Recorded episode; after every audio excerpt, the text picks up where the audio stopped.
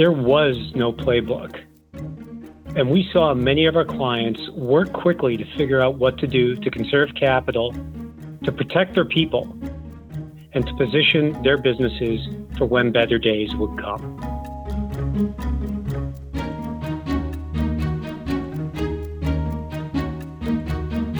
Welcome to this episode of the PJ Solomon Presents podcast, where we'll be diving into retail financings in the context of a very unique 2020. I'm Jeff Derman, a partner in our consumer retail group, and with me today are my colleagues David Schiffman, who co-heads the consumer retail group, and has been my colleague for the last 15 years, and Joe Stein, who is the centerpiece of this discussion and our longstanding head of the financing advisory practice. To start, we probably should step back to more predictable times at the beginning of this year when we published our outlook for retailers for 2020. At that time, one key theme we had was the separation of the haves and have nots. We had already seen an acceleration in bankruptcies in 2019, and that contributed to well over 9,000 store locations closed last year. So the sector already came into the year with many retailers hobbling before COVID hit and effectively shut the sector down. Our consumer retail practice, as many listeners know, is traditionally driven by strategic M&A activity. However, for many clients, COVID meant putting aside strategically sound M&A projects and focusing inward. So we rapidly had to pivot to helping clients deal with the disruption by having the liquidity to make it through to the return to normalcy whenever that happens and in whatever form it takes. And this is where David and my work with Joe comes in. I know we both have a lot of questions for Joe today. David, why don't you get us rolling with your first? Joe, if I'm a sitting CFO and I have to solve for my liquidity, when do I call our friends at PJ Solomon versus calling my existing lender or look for an underwriting solution as opposed to a private solution, which feels like a path we often walk down with our clients?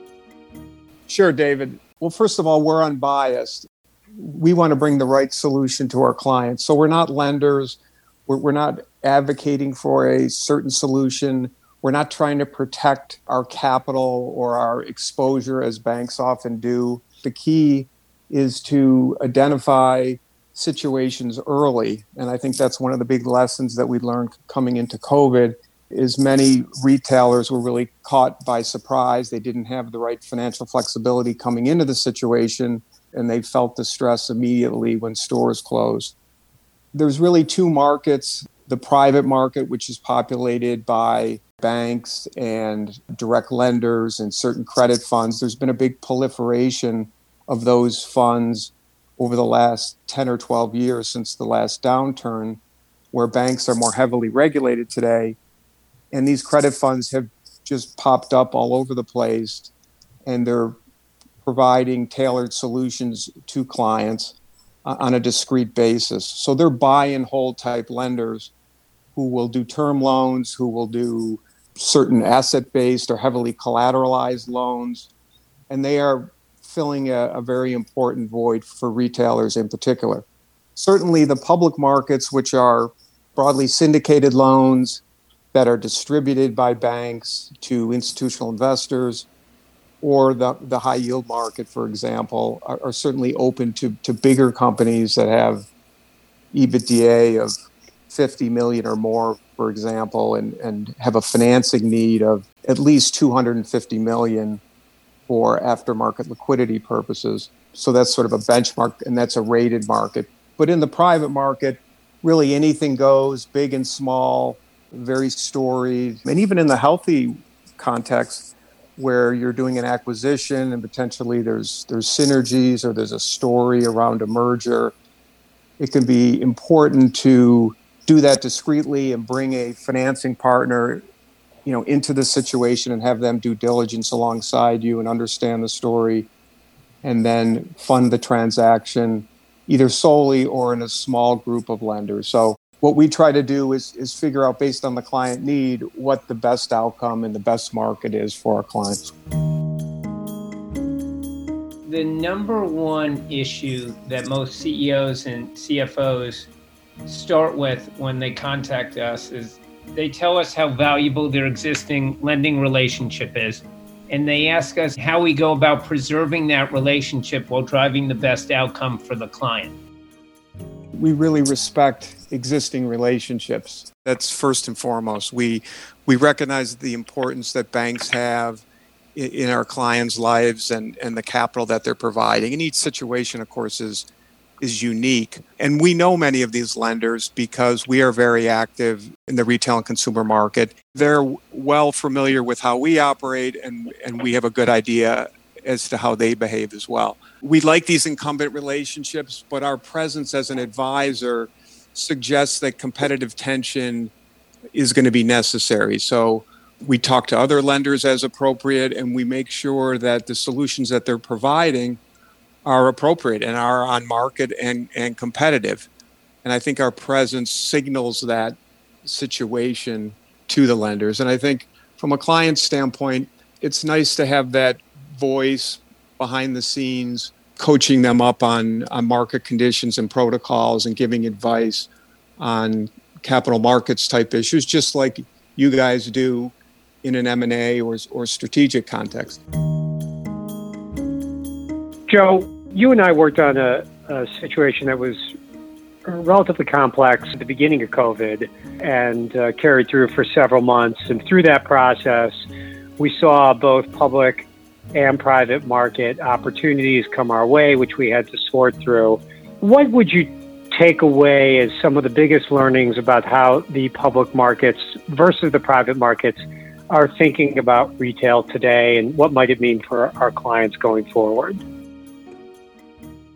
Certainly, all of the capital markets as it relates to retail are very selective. So they're going to be gravitating to the sector leaders, the subsector leaders, because they know that it's a survival of the fittest environment. And to your point at the top of the show, the haves and have nots. So that's always critical. The private market is more tailored and, and more more flexible in many regards uh, because it, it really is designed for a particular capital source to meet the needs of a business plan or a, or a situation. The public markets, by contrast, are more cookie cutter there's certain protocols, there's certain norms that are expected in terms of size of financing, documents, and of course, the whims of the technical factors of those markets, whether it's the leverage loan market, the equity markets, the bond markets, where inflows of capital are important. There's certain headline risk. So they're, they're more fickle in terms of how they behave day to day. So there's windows of opportunities; those opportunities can can close. The private market is more straightforward and it's more even keel.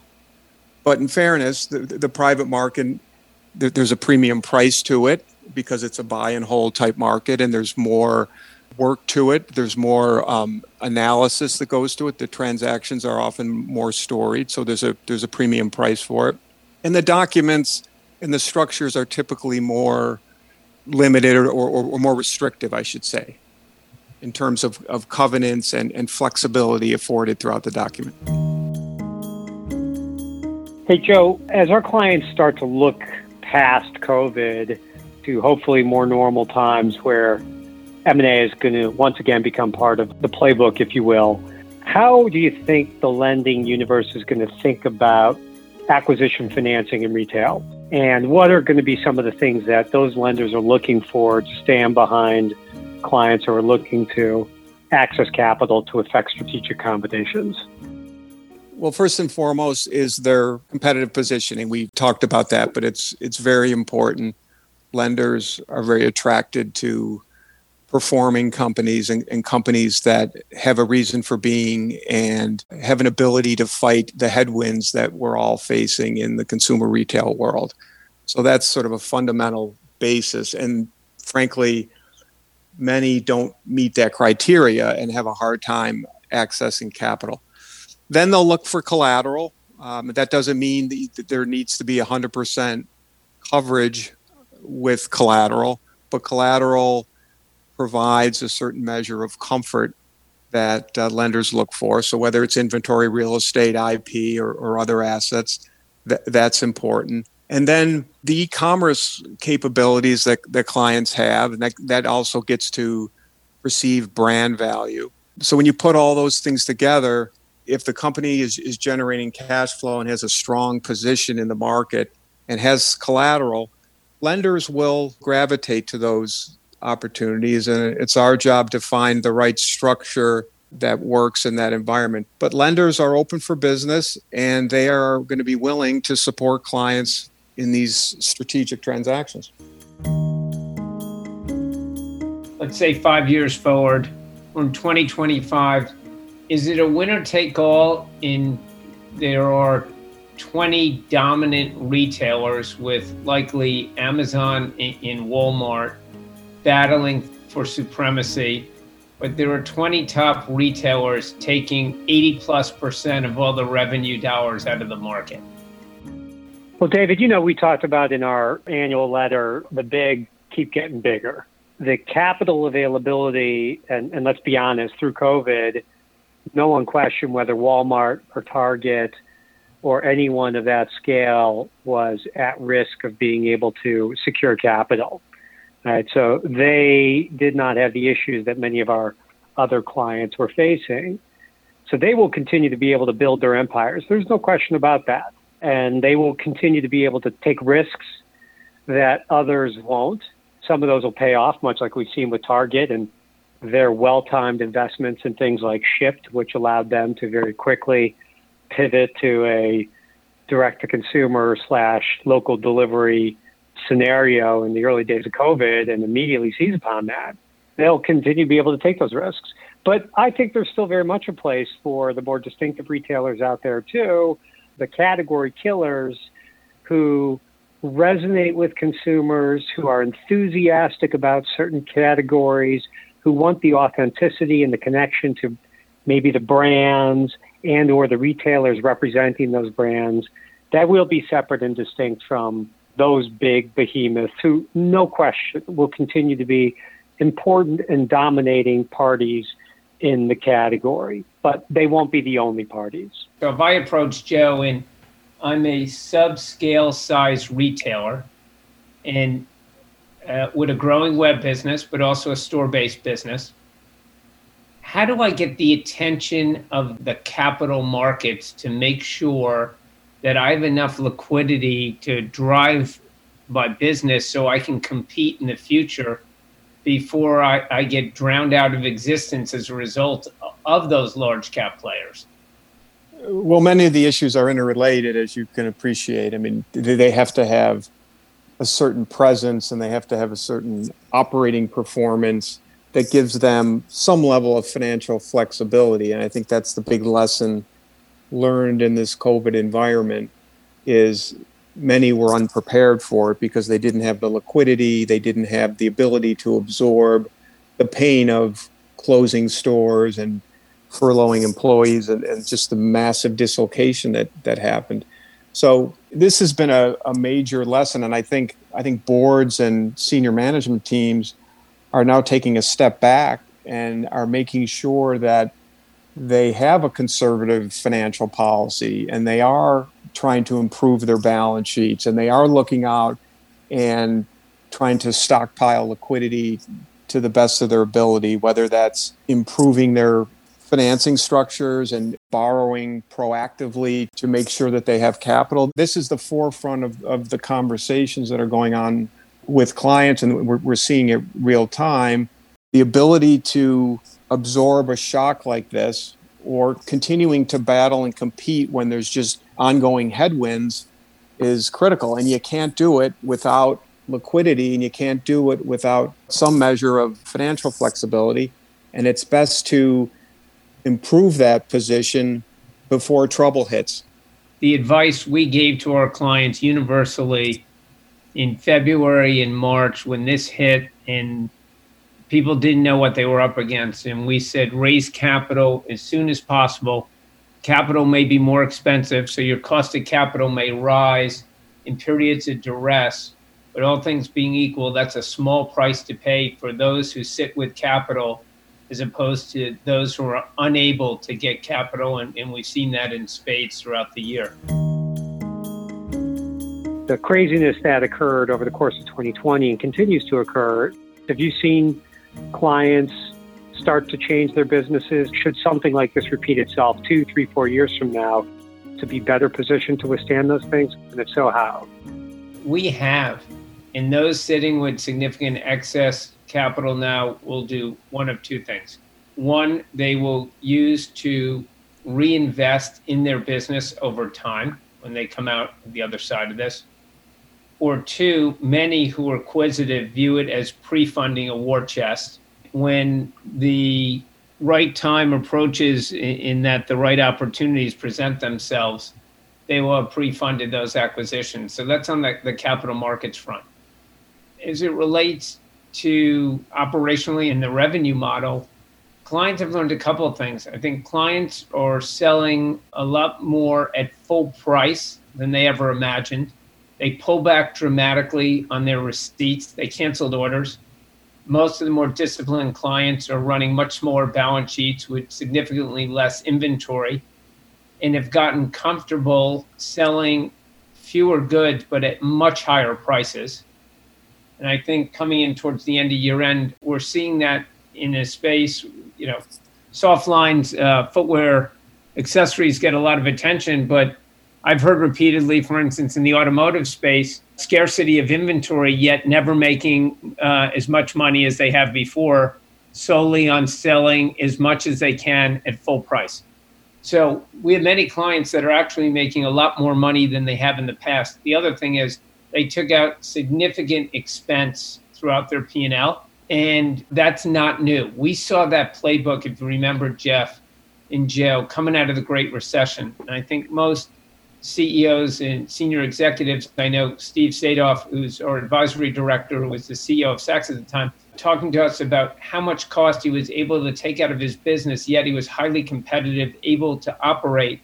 And therefore, coming out of the Great Recession, he was making more in margins than he ever had before and I could see that playbook returning and many of our clients seeing that. The last thing I would say is since the Great Recession, it's been a terrific expansion period economically for companies individually. And I think a number of companies were underinvested in technology, overinvested in people. And right now they're learning how to navigate that and many of our clients will embrace more technology in the future uh, and probably run businesses that have less SG&A and ultimately less headcount as well. I think the other thing, David, to your list of areas that retailers are going to take learnings from, it'll be very interesting to see how people, how our clients start to think about signing that next retail lease and what is in that lease and how they're going to manage their portfolios of stores going forward as things come up for renewal or opportunities present themselves for store expansion. I'm not sure what that looks like going forward, but it feels like it's going to be very different than your standard landlord retailer relationship circa 2019 or 2018. What is going to be different about the lender retail borrower relationship in 2021 versus where we were in 2019 based on what's happened this year? They're going to come out of this more conservative. And I think one of the ways we're already seeing it is inventory appraisals have been have been hit pretty hard given the fact that stores have been closed and the market has been so stressed. So the net orderly liquidation values of inventory, which is a a key measure for asset based lenders, those have been re- reduced and they'll remain reduced in, in, a trough type way for a number of months, if not the balance of, of 21. So we're going to have to see some consistency back to the market before lenders you know push the envelope on structures as they were doing coming into covid and and this this really was a was a chance for them to regroup and step back and and I think the inventory issue is going to reverberate throughout the market for for some time. And and everybody's adjusting to that, and that's working out. Lenders are more conservative. Clients see it. They are forecasting that in. And what it results in is less liquidity, less borrowing capacity. So it speaks to having some measure of financial flexibility because these are the kinds of things that you have to work through when you, you get in these stress situations. So, Joe, that's a fantastic wrap up to our conversation around retail financing. If you had to leave people with a final piece of advice, what would it be? It would be to call us and talk to us. We value the dialogue, and I enjoy working with you both, and we work closely and comprehensively together. So we're you know a cohesive group, and it's natural for us to gang tackle client matters. And it starts with a conversation. We work discreetly, we work informally. Um, not everything is a formal engagement. It's often getting advice and and getting some perspective on on a market or a, a potential decision. And we value that. As you both know, Peter Solomon has always preached to us that we should play for the long term. It's not about the transaction or it's not about the, the, the near term. It's building that trust over time. And in the financing world, that happens day to day. And I, I love being part of those discussions, and I look forward to continuing the dialogue. This has been incredibly helpful and thoughtful in terms of your perspective uh, on the financing marketplace. And I know Jeff Derman and I have spent years working with you and trying to solve these issues for clients. So we look forward to our next conversation and thank you, everyone. And one final note for our listeners while we've been talking about the consumer retail space today, of course, Joe Stein is our partner across all the industries that PJ Solomon covers. So if anybody has questions, whether about consumer retail or other other areas, by all means, please visit our website, pjsolomon.com. We'll look forward to hearing from you.